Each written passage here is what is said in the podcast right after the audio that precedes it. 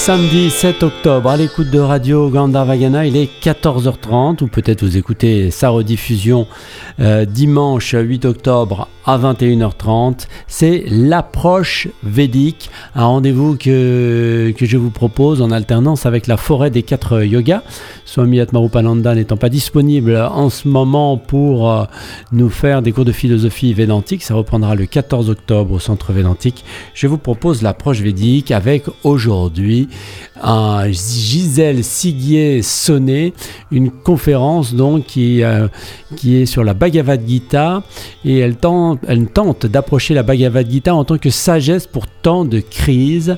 Alors sa spécialisation dans les textes sacrés de l'Inde permet d'approfondir la discussion et d'examiner le sujet d'un point de vue du Dharma.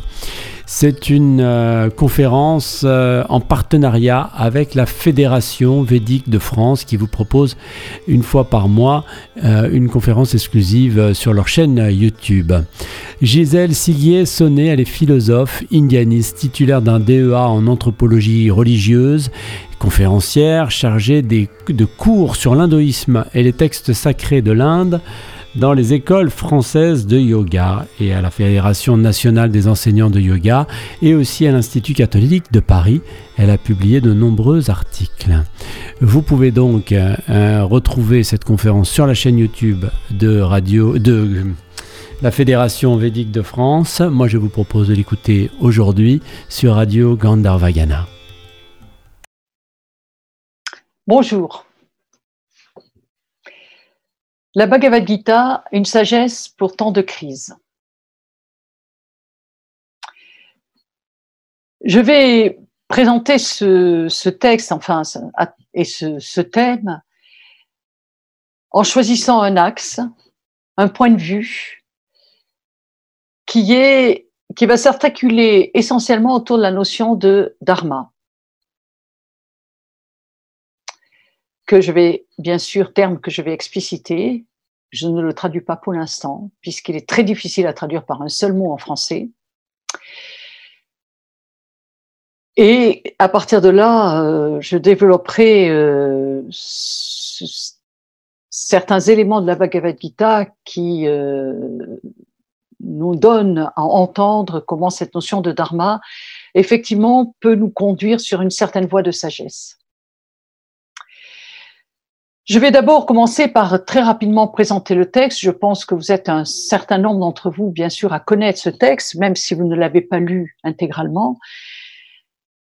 La Bhagavad Gita est un poème composé de sept cents versets répartis en dix-huit chapitres, qui est un texte fort ancien, qui a plusieurs, plusieurs, plusieurs siècles.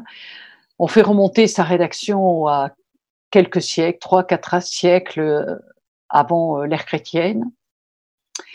C'est un texte qui a traversé le temps, puisqu'il est demeuré très vivant en Inde jusqu'à nos jours.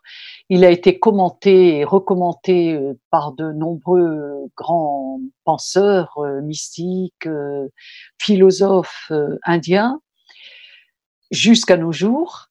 Mais c'est un texte qui a aussi traversé les continents, puisque c'est un des textes, c'est le premier d'ailleurs texte composé en sanskrit qui a été traduit dans une langue européenne, en anglais, à la fin du dix-huitième siècle. C'est donc un texte qui a traversé aussi les continents et qui a été traduit dans de très, très, très nombreuses langues. Euh, à titre d'exemple, nous avons en français euh, à peu près dix-huit, si mon compte est bon, dix-huit traductions de la Bhagavad Gita. Certaines ne sont plus du tout éditées, bien sûr, mais c'est simplement pour vous donner une idée de l'importance de ce texte.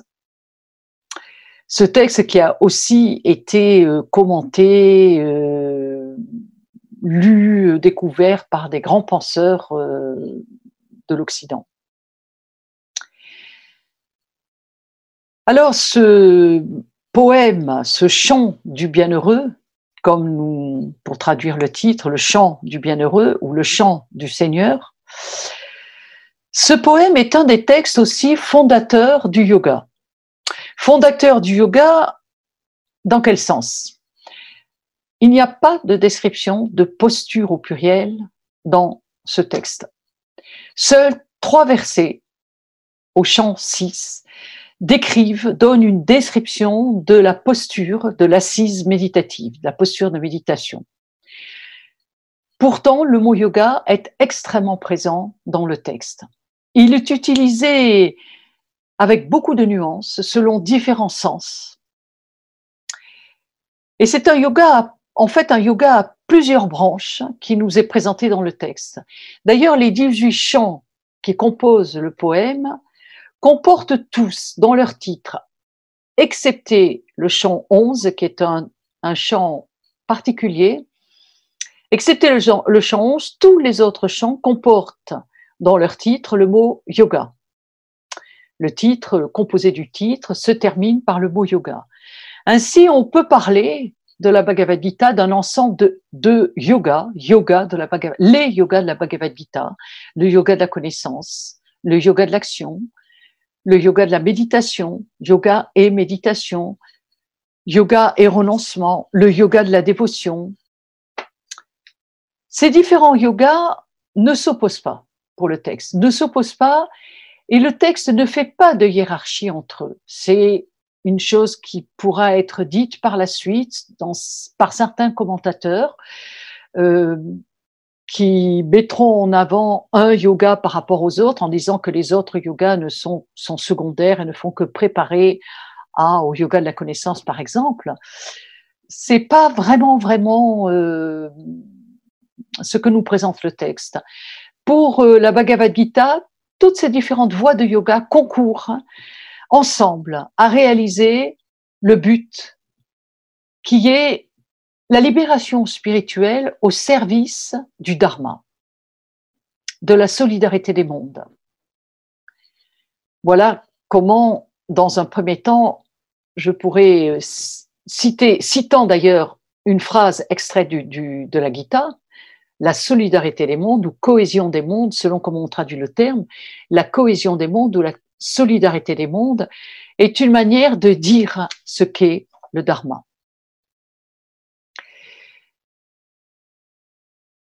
Situation de crise. Effectivement, la Bhagavad Gita est aussi un, est un petit épisode un, qui est extrait d'une immense épopée mythique, le Mahabharata. Le Mahabharata euh, met en scène une, une guerre, c'est un petit peu ce qui est au centre de ce texte, bien si, même si beaucoup, beaucoup d'autres choses sont, ont leur importance, une très très grande importance dans le Mahabharata, mais disons ce qui est au centre, c'est une guerre, une guerre que se livrent deux clans, deux clans, les Pandavas, les Kauravas d'autre part, et qui va... Une guerre qui, enfin disons, un antagonisme entre ces deux clans et qui va aboutir à un conflit armé d'une très très grande ampleur, puisque tous les princes, tous les guerriers quasiment de, de l'Inde à l'époque euh, participent à ce, à ce combat. Qu'est-ce qui est en jeu dans cette guerre que met en scène ce, cette épopée mythique du Mahabharata? Beaucoup de choses, beaucoup de choses, la royauté, mais à travers cela, et à travers notamment la royauté, c'est justement la sauvegarde du Dharma en péril. Les deux clans qui se font face, les deux clans armés qui se font face, euh, représentent respectivement, d'un côté, les forces du Dharma, donc qui assurent la solidarité des mondes, et de l'autre côté, les forces du non-dharma, donc les forces adverses, contraires, qui iront dans le sens, et si elles devenaient victorieuses sur ce champ de bataille, eh bien, le monde serait véritablement en péril, le cosmos lui-même, puisque ces forces vont dans le sens de la dissolution, de la décréation, de la destruction. Donc c'est quelque chose de très très important qui est en jeu dans cette crise qui ouvre en fait eh bien, le poème de la Bhagavad Gita, puisque lorsque nous ouvrons ce texte, nous sommes d'emblée mis face à ces deux clans armés qui sont euh, face à face sur le champ de combat. Et parmi ces, au, au sein d'un de ces deux clans, les, le, celui des Pandavas, c'est-à-dire le clan qui représente les forces du Dharma, se trouvent deux personnages qui sont les héros de la Bhagavad Gita. Deux personnages, un guerrier, Arjuna, du prénom qui se prénomme Arjuna, Arjuna qui est puissamment armé, très puissamment armé, qui possède des armes assez fabuleuses et qui est monté sur son char de guerre, impatient de combattre. Et il est accompagné sur son char de son cocher, celui qui conduit le char, Krishna, son ami, son compagnon, celui, comme nous allons le voir, qui va le nommer comme son maître. Et celui qui va se révéler dans le poème comme Dieu lui-même, descendu parmi les hommes pour sauvegarder précisément le Dharma. À quel moment commence l'enseignement proprement dit de ce poème, de ce chant du Seigneur, le Seigneur en question, ou bienheureux, étant précisément Krishna? À quel moment cela commence-t-il? Eh bien, cela commence lorsque Arjuna, alors même que le char s'avance et qu'il est prêt à combattre, il demande à son cocher d'arrêter le char. « Arrête le char afin que je contemple, que j'observe ces deux armées qui se font face. » Krishna arrête le char et Arjuna observe. Et ce qu'il voit dans le clan adverse, eh bien, des personnes, des hommes qui font partie de sa parenté de manière large, beau-frère, beau-père, oncle maternel, oncle paternel, le grand-oncle, le grand-oncle Bhishma, l'ancêtre à qui on doit tout honneur, tout respect, son gourou, c'est-à-dire son maître en armes. Et pour un guerrier, son maître en armes, c'est son gourou. Et à ce moment-là, il est pris de panique, de doute, d'angoisse. Car cette guerre lui apparaît comme une guerre fratricide. De pitié, comme il dit. De pitié, de compassion profonde. Et peu à peu, il s'affaisse au fond de son char, les armes lui tombent des mains, les larmes lui montent aux yeux et il se révèle incapable de combattre. Son cocher Krishna commencera par l'admonester en lui disant « Mais c'est indigne d'un héros tel que toi, une telle faiblesse, relève-toi et combat !» Mais Arjuna ne le peut pas. Comme il dira, je ne désire ni la royauté, ni la victoire, ni la richesse, ni les biens de ce monde.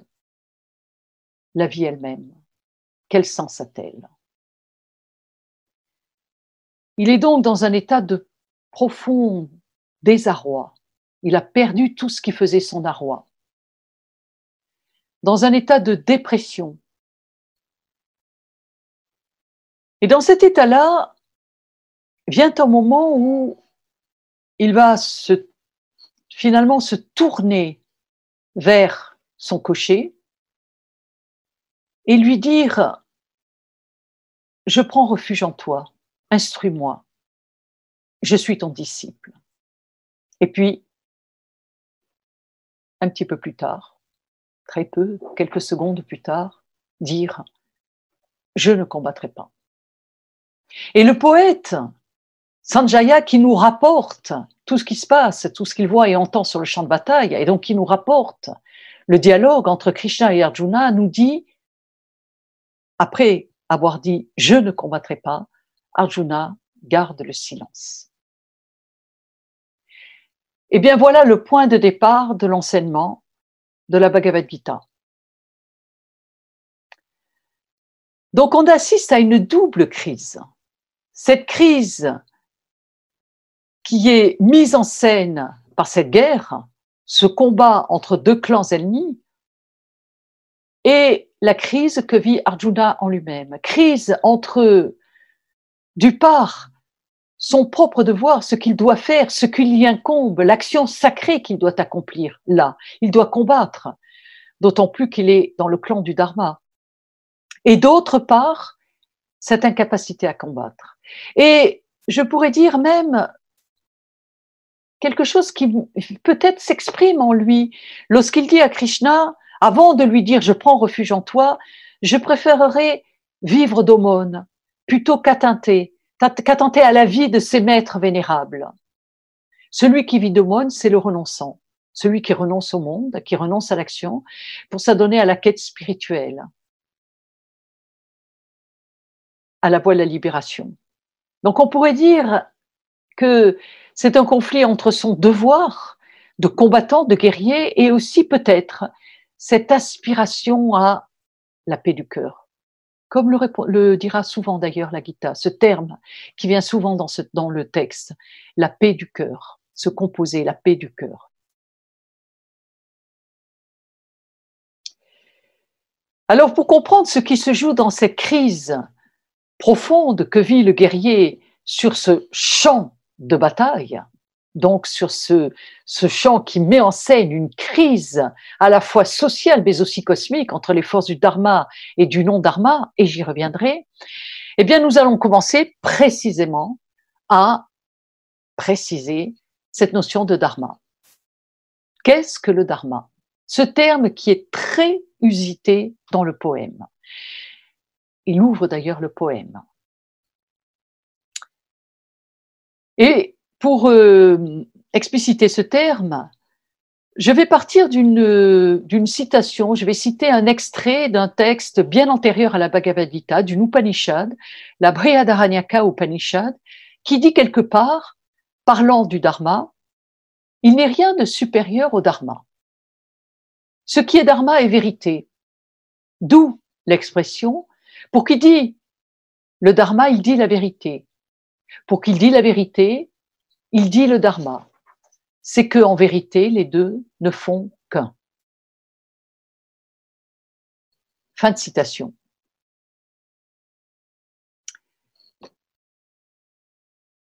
Le mot Dharma dans la Bhagavad Gita, comme je vous l'ai dit, qui est très présent, peut être traduit différemment selon le contexte où il s'insère. On peut le traduire par loi, ordre, devoir, vertu, bien, vérité, enseignement. Et lorsqu'il est au pluriel, employé au pluriel, comme à la fin du dernier chant, le dix-huitième chant, on pourrait le traduire par règle au pluriel, pratique, croyance. Donc vous l'aurez compris, ce mot est intraduisible, ce terme sanskrit est intraduisible par un seul mot français. Le sens vers lequel nous oriente l'étymologie.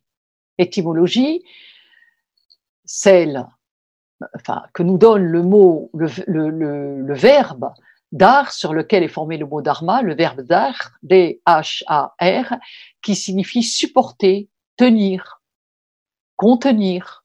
Le sens vers lequel nous oriente cette étymologie est celui et l'idée d'une force de maintenance, d'une force de maintenance qui permet aux différents éléments d'un organisme vivant de se maintenir ensemble et dans leur juste rapport. Et dès lors, c'est ce qui assure la maintenance du courant universel de vie. C'est ce qui est symbolisé par la roue.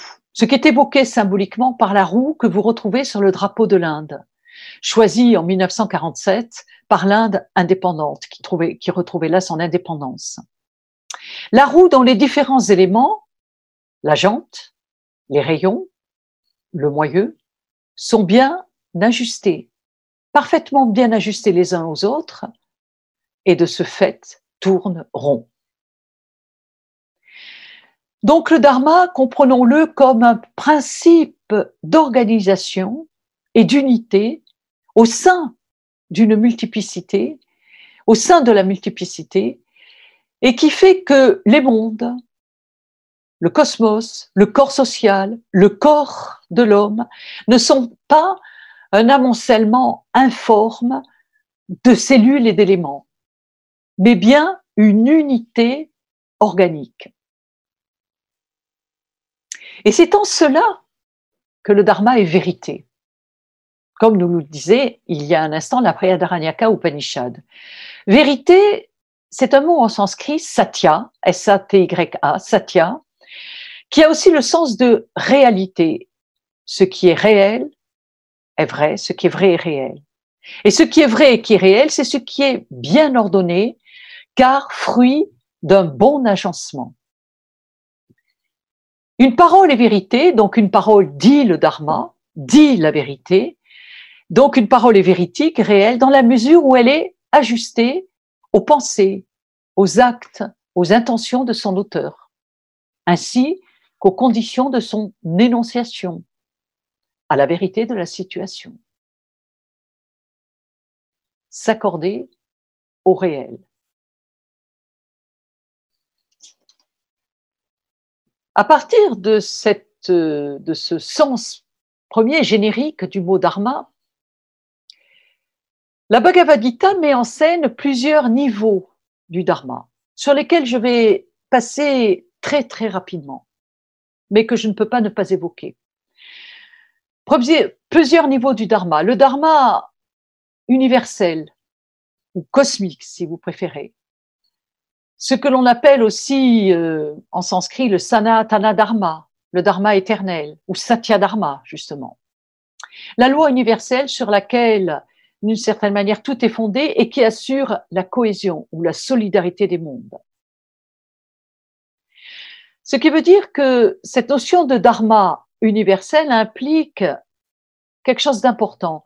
Justement, elle est solidaire d'une conception organique de l'univers vivant. de l'univers vivant où tout se tient en vertu, j'y reviens, d'un bon agencement initial. Et de cela, l'homme est partie prenante.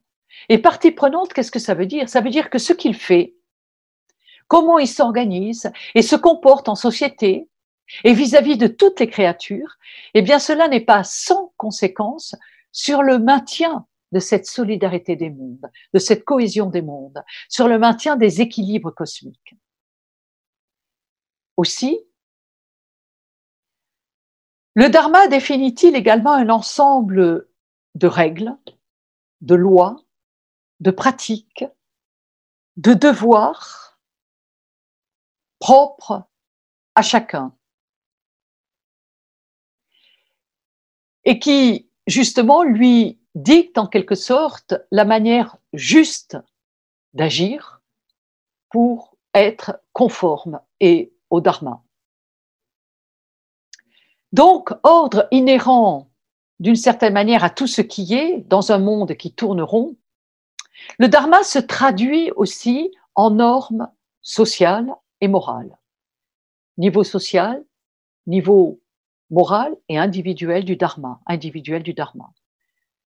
Niveau social, le dharma social, c'est la loi sociale qui dicte à chacun ses devoirs, ce qu'il a à faire, à travers la famille, la caste à laquelle on appartient, les traités normatifs.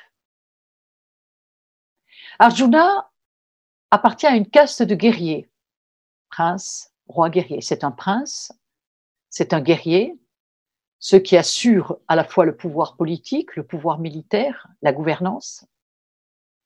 Son dharma en tant que dharma de caste, en tant qu'appartenant à une caste de guerriers, prince, roi, son dharma, précisément ici, là où il se trouve, c'est de combattre. Son dharma, c'est de combattre, de ne pas fuir au combat, comme dira quelque part la Bhagavad Gita. C'est de combattre, d'autant plus qu'il se trouve dans le clan des forces du dharma.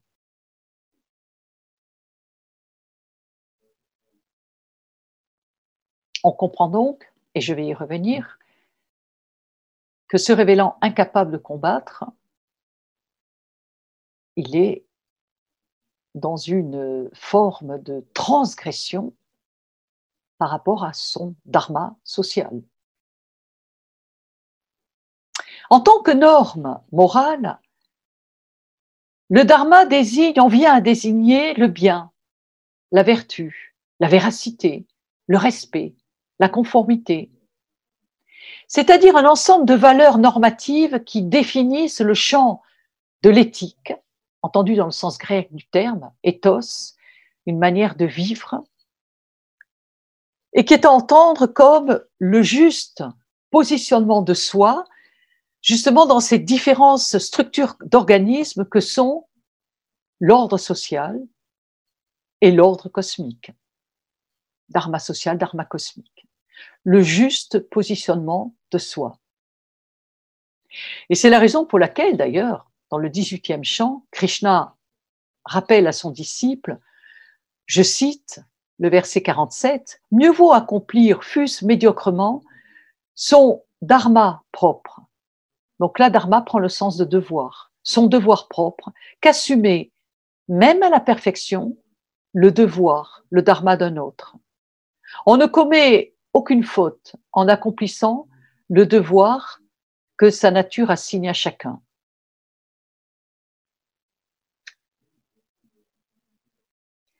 Donc mon devoir propre, mon sva dharma, comme on dit, sva propre à soi, mon propre dharma, il est tout à la fois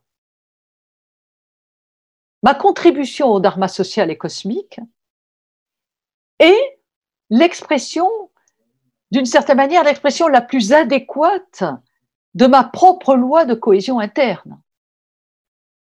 Car si je me réfère au sens que j'ai donné au début du mot dharma, ce sens premier du mot dharma, cette force de maintenance qui permet aux différents éléments d'un organisme vivant de se maintenir ensemble dans leur juste rapport, c'est vrai à tous les niveaux.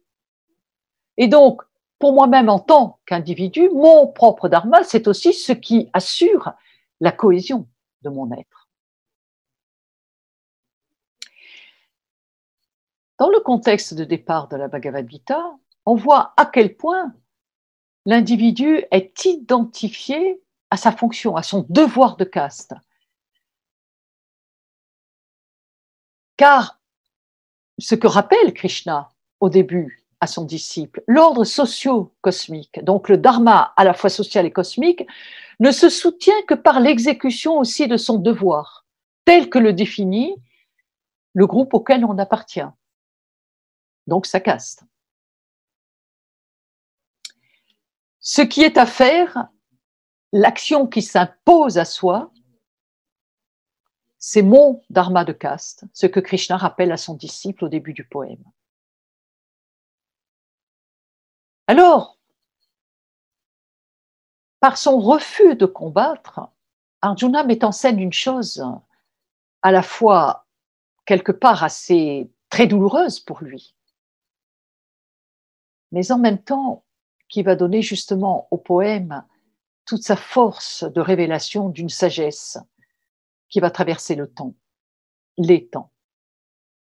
C'est l'émergence d'une conscience individuelle. Cette crise inaugure un nouveau type de rapport entre les différents niveaux du dharma, et notamment entre le dharma universel, le Sanatana Dharma, le dharma éternel, et le dharma propre à chacun, qui d'une certaine manière, ne passe plus par la médiation du dharma social, dans ce moment particulier, sur ce char, sur ce champ de bataille.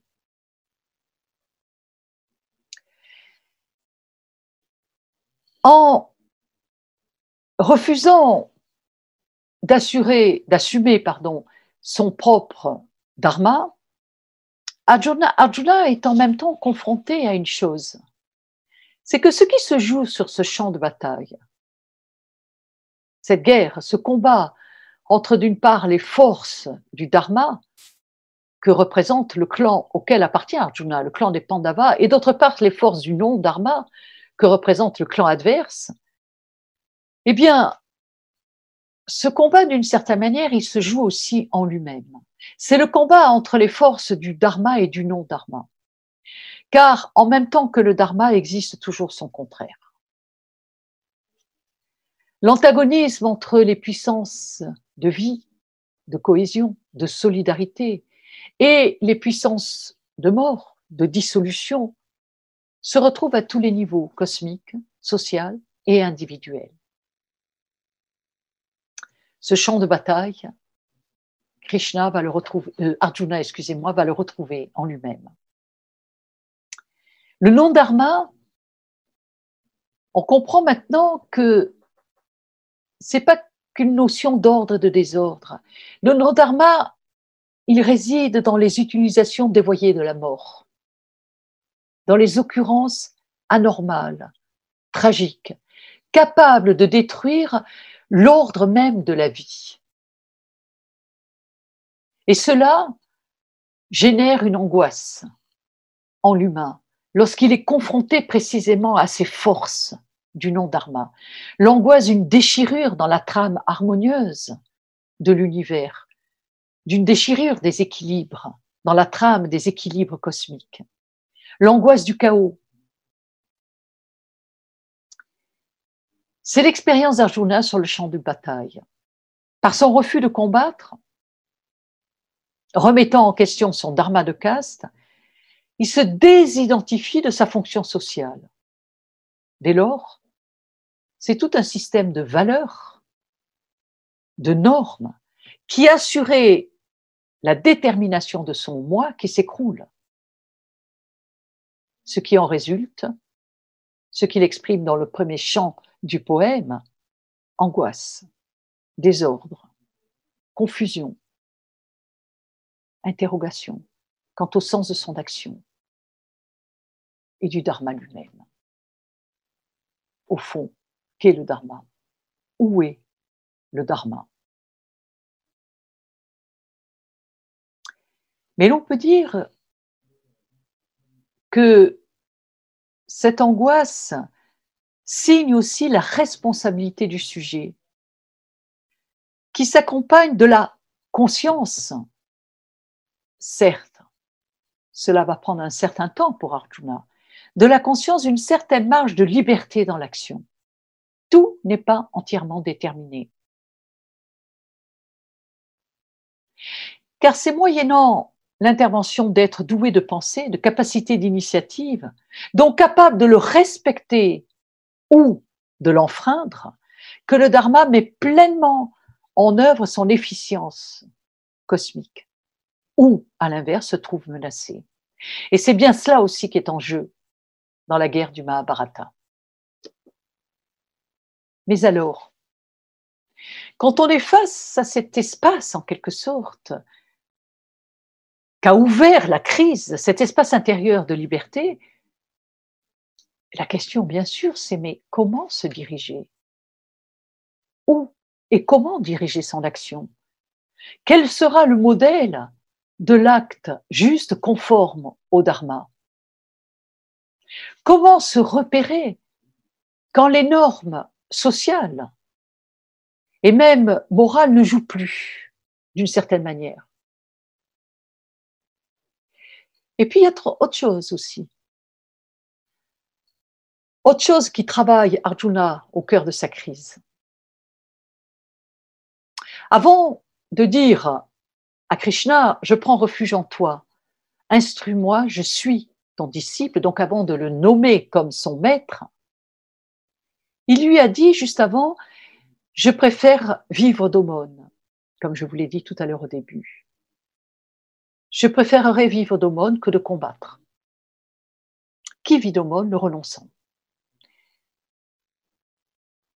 Alors, la question qui est aussi cruciale pour lui, et à travers Arjuna pour la Bhagavad Gita, si dans cette aspiration à mener une vie de renonçant qui s'adonne exclusivement à la quête de la réalisation de la délivrance, eh bien, la question qui est posée, c'est mais l'action peut-elle conduire au salut?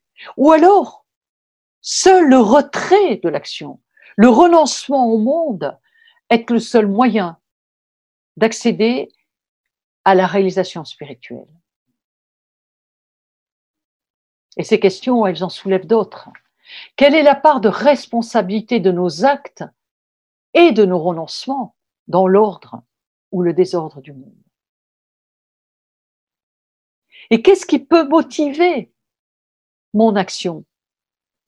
Qu'est-ce qui la meut de l'intérieur lorsque les normes sociales, les idéaux religieux, moraux, ne jouent plus, ne font plus sens, n'opèrent plus?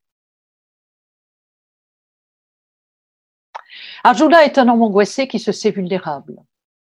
Mais au cœur de cette vulnérabilité, ce qu'il vit, c'est qu'il n'est plus seulement le produit d'un système qui place le collectif et ses normes au-dessus de l'individu singulier.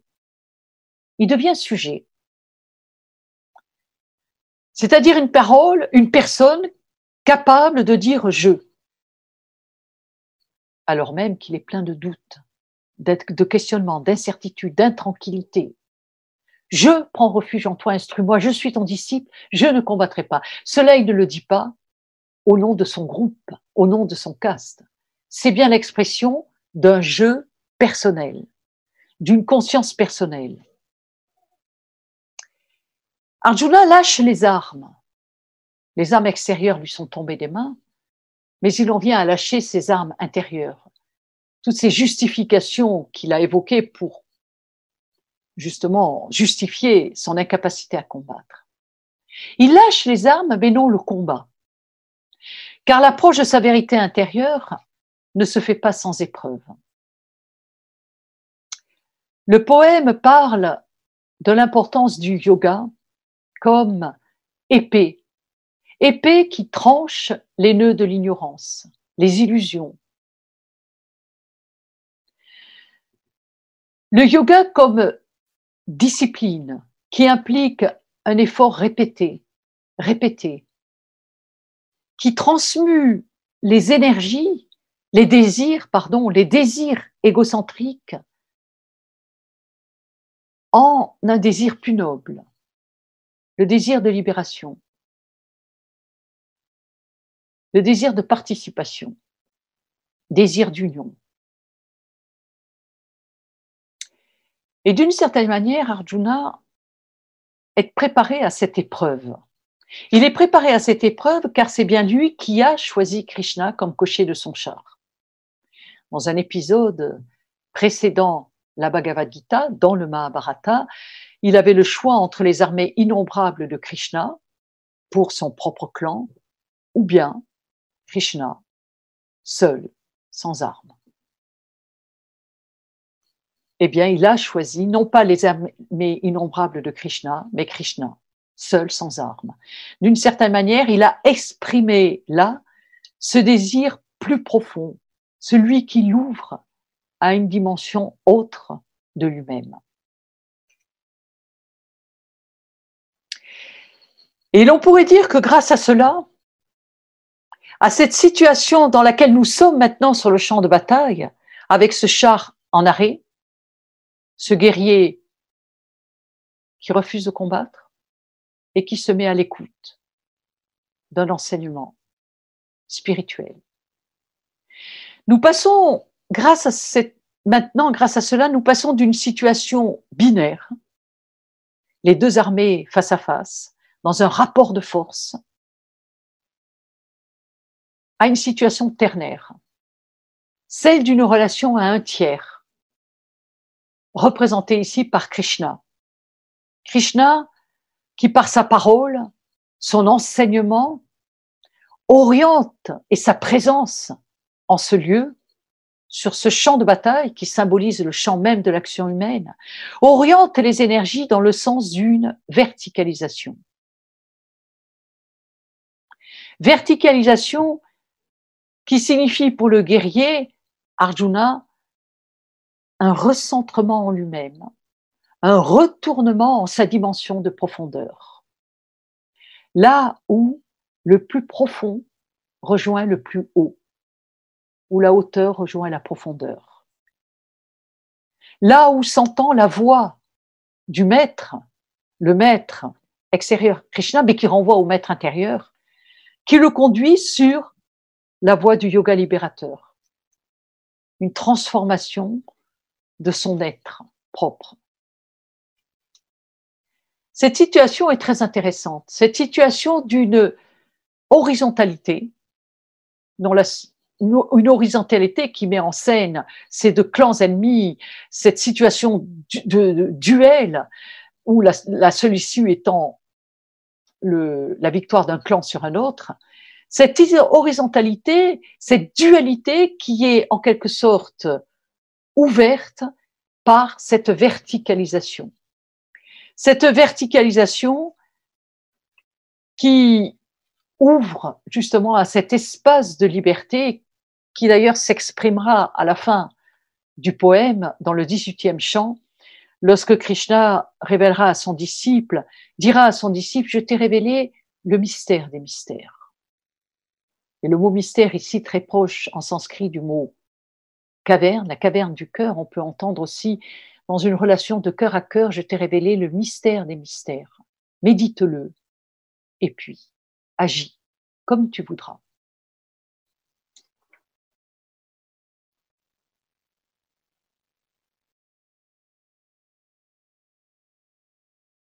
Alors, revenons sur la notion du dharma pour comprendre ce qui est en jeu justement dans cette crise qui ouvre à cette voie de sagesse que propose la Bhagavad Gita. Fondamentalement, qu'est-ce qui est en jeu dans cette notion de dharma ? Eh bien, le dharma signifie la nécessité d'un ordre premier qui nous distancie du chaos, de l'absolu non-sens, de la mort, non pas la mort comme le terme naturel de la vie, non, de la mort entendue comme puissance de néantisation, qui nous distancie de ce lieu en soi où l'on est soumis à des forces de destructivité pouvant à tout instant se déchaîner et nous enchaîner dans le même temps. Le dharma, c'est en quelque sorte ce sans quoi l'humain est emporté dans la chute, c'est-à-dire dans la destruction pour la destruction, dans la violence sans fin. Et encore une fois, c'est bien ce qui est en jeu dans la guerre du Mahabharata. Alors j'ai employé, dans ce que je viens de dire, j'ai employé à trois reprises le mot « distancier ». Distancier, c'est ce qui va permettre d'entrer dans un processus de transformation. Un processus de transformation, justement, de ses propres forces, brutes et sans visage, que sont ces forces du non-dharma, donc ces forces de destructivité que l'on peut rencontrer en soi-même. Car effectivement, le non-dharma, c'est-à-dire ces forces de destructivité, sont autant affaires collectives qu'individuelles. Et ça, c'est un des grands messages, justement, de sagesse de la Bhagavad Gita. N'attendons pas tout des règles, des normes extérieures. Mais comprenons à quel point le travail effectué en soi-même, sur nos propres forces intérieures, sur notre, dans notre, en notre propre champ de bataille intérieur. Comprenons que là se joue quelque chose de central. C'est affaire. Ceci est affaire collective autant qu'individuelle. Il y a trois éléments nécessaires. Pour cela, trois éléments nécessaires à comprendre, à, à situer, pour comprendre cette notion de dharma à tous les niveaux. À quel point précisément, transposée sur le plan intérieur aussi, elle peut nous guider vers une voie de sagesse. Trois éléments nécessaires, les limites au pluriel, répartition au pluriel, et l'axe, limite, répartition, axe. Je précise. Les limites. Les limites, c'est ce qui permet le travail de différenciation. C'est ce qui structure un ordre de valeurs. Par exemple, ce qui permet de différencier entre le bien et le mal, entre le faux et le vrai, ou le vrai et le faux, entre le juste et le non-juste, injuste, entre le don, l'échange, la réciprocité et l'égoïsme, l'orgueil, la froide indifférence qui fait de l'autre un objet de convoitise ou un objet de violence gratuite.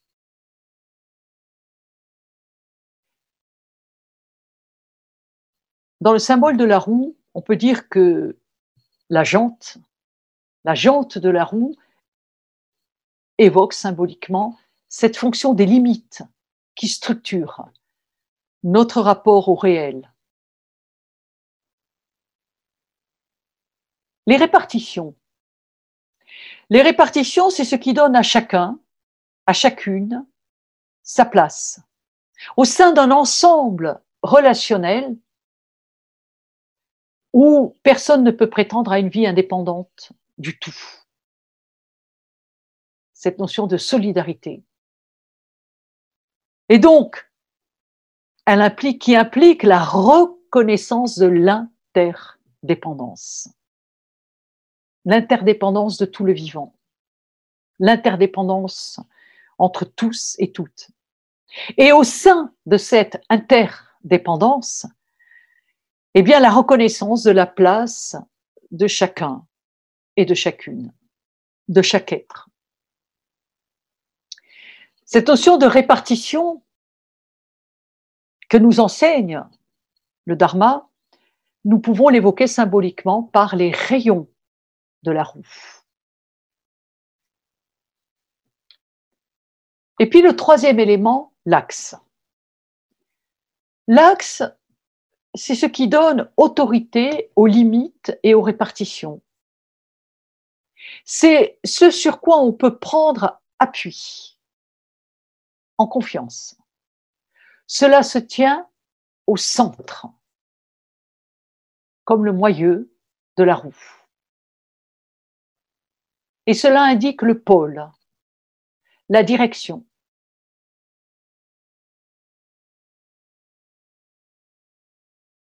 La question que pose ici la crise que met en scène la Bhagavad Gita sur ce champ de l'action, ce champ de bataille, et la crise d'Arjuna, mais qui, quoi définit cet axe?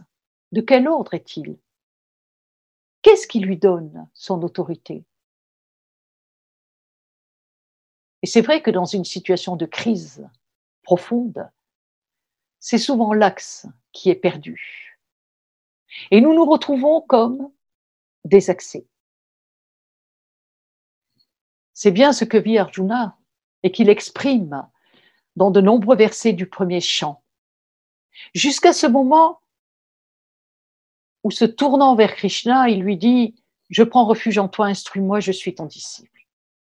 On peut dire qu'à ce moment-là, il retrouve l'axe, le moyeu, mais tout le reste est à reconstruire.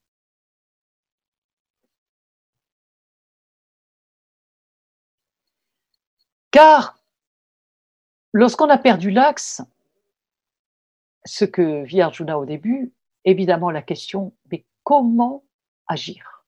Comment diriger son action? Quel sens lui donner? Alors, cet ordre premier qu'évoque le Dharma, s'il est nécessaire en sa fonction,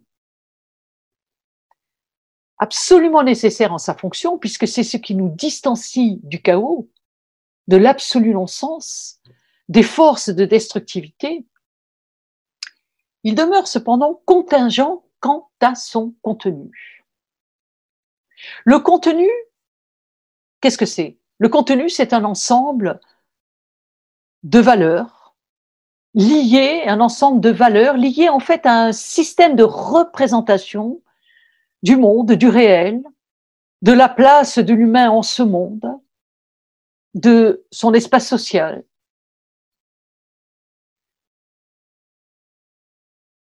Mais lorsque précisément ce contenu, c'est-à-dire cet ensemble de valeurs, ce système de représentation se révèle incapable d'assumer la fonction première du dharma, se distancier des forces de destructivité, du chaos, de l'absolu non-sens. Justement, lorsque ce contenu ne fait plus sens, voire même lorsqu'il génère en son sein de la destruction, du chaos, d'insupportables injustices.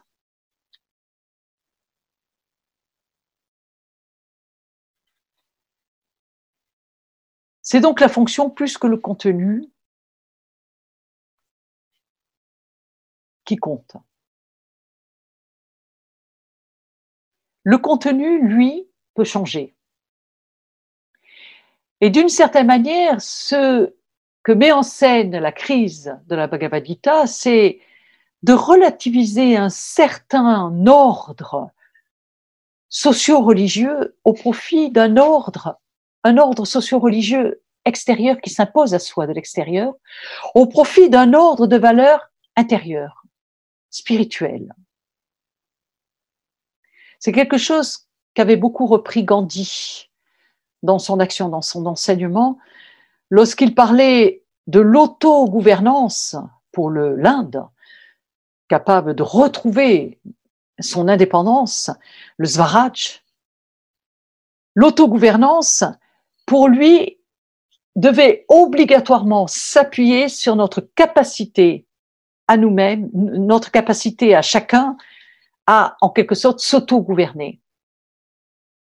La liberté intérieure, pour lui, pour Gandhi, il mettait la liberté intérieure en relation étroite avec la liberté nationale, la liberté de la nation qui retrouve son indépendance.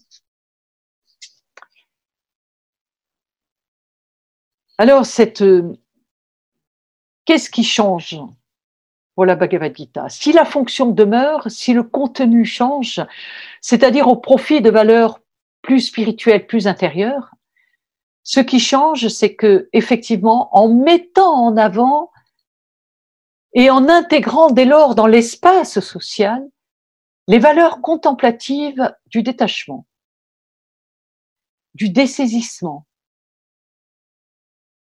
de l'abandon, dans l'écoute des profondeurs de soi, de la solidarité. Eh bien, le svadharma, mon dharma propre, devient dès lors une question d'attitude intérieure, beaucoup plus que seulement une conformité à un rôle social. Devient lié à un espace de liberté qui pose comme possible d'autres choix, d'autres répartitions. Mais cela, nous dit la Bhagavad Gita, exige de travailler sur l'intention au départ de nos actes. Travailler sur l'intention au départ de nos actes. Plus que la seule conformité, je le redis, à des normes extérieures, être dans l'intention juste, en accord avec soi-même. Relié au plus profond de soi à ce qui est au départ l'axe, le moyeu. Mais dans l'ordre de l'intériorité, quel est-il cet axe? Et qu'est ce soi-même?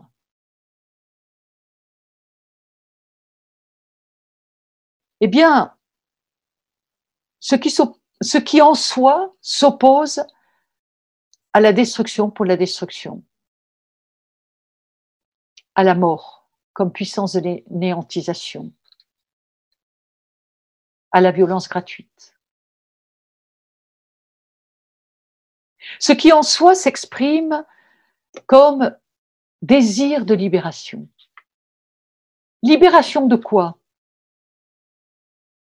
on dira de l'enchaînement des renaissances, certes, mais encore, de la fixité, de la forteresse des, des certitudes, du déni de l'insondable diversité et richesse du réel, du déni de l'insaisissable complexité de l'âme humaine.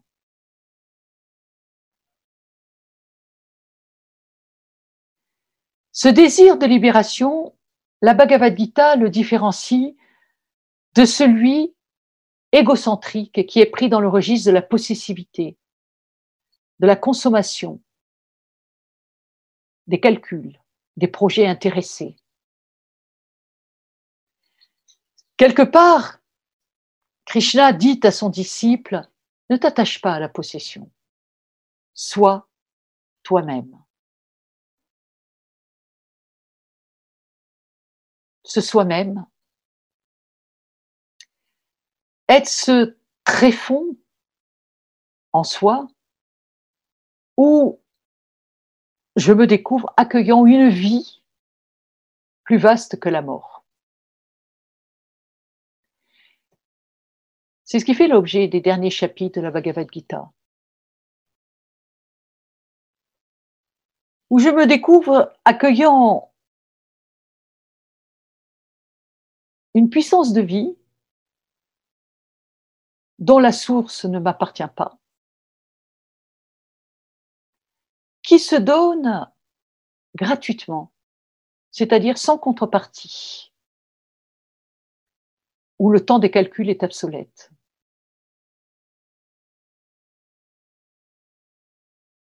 Ce soi-même, c'est l'hôte intérieur, qui nous invite à devenir nous-mêmes, au cœur de l'action, au cœur de nos, de nos engagements, là où nous sommes, selon notre propre tempo, notre propre mesure, médiateur de ce don gratuit et sans contrepartie. Et ainsi, nous renforcerons le dharma, entendu comme la maintenance du courant universel de vie. Et je terminerai ceci en vous lisant un passage d'un ouvrage récent d'un un grand sage actuel, Satish Kumar, Satish Kumar, qui fut moine jaïn, un homme âgé aujourd'hui, et qui, dans un de ses derniers ouvrages qui s'intitule « Pour une écologie spirituelle », il dit prendre appui, comme il dit quelque part, prendre appui sur un vieux texte, un texte ancien, un vieux texte, la Bhagavad Gita.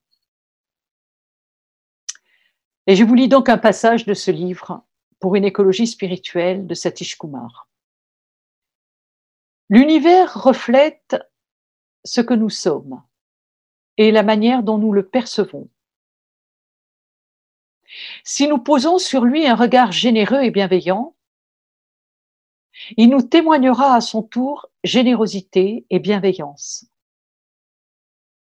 En revanche, si nous l'abordons avec méfiance, dans le seul but de satisfaire nos désirs personnels, nos intérêts personnels,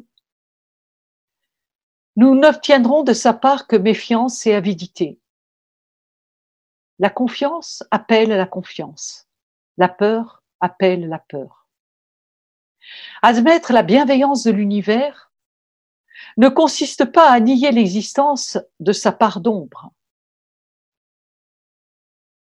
mais ne voir dans la nature humaine qu'un univers sauvage et impitoyable, et, dans l'espèce humaine, que des êtres égoïstes et cupides nous incitent à répondre sur le même registre.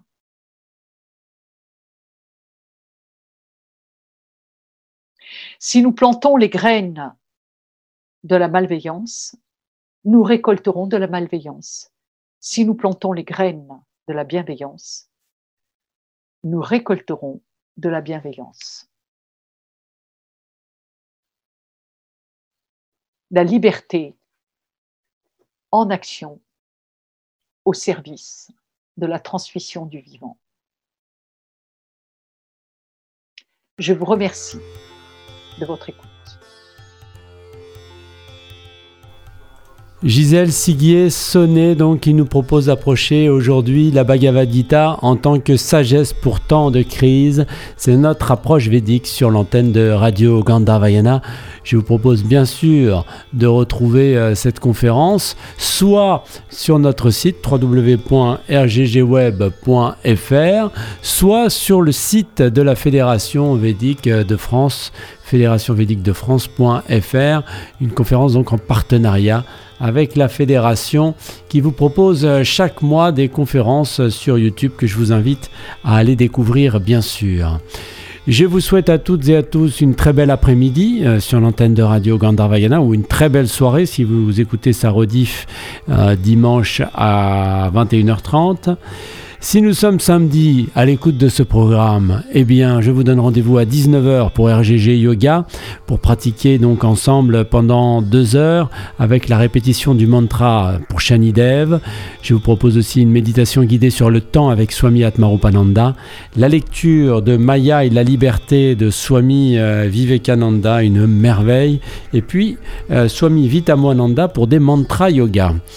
Euh, nous nous retrouverons à vingt et une heures trente ce samedi sept octobre pour la conférence de la semaine « Transformation de soi, transformation du monde euh, ». Trois de, de, de nos dignitaires religieux seront là pour en parler. Euh, il s'agit du frère Benoît Billot, du rabbin Gabriel Agaï et de Hadji Dramé, donc enregistrés à l'occasion de la rencontre interreligieuse en juillet dernier au centre védantique Ramakrishna. Je vous souhaite à toutes et à tous une très belle après-midi. À tout à l'heure.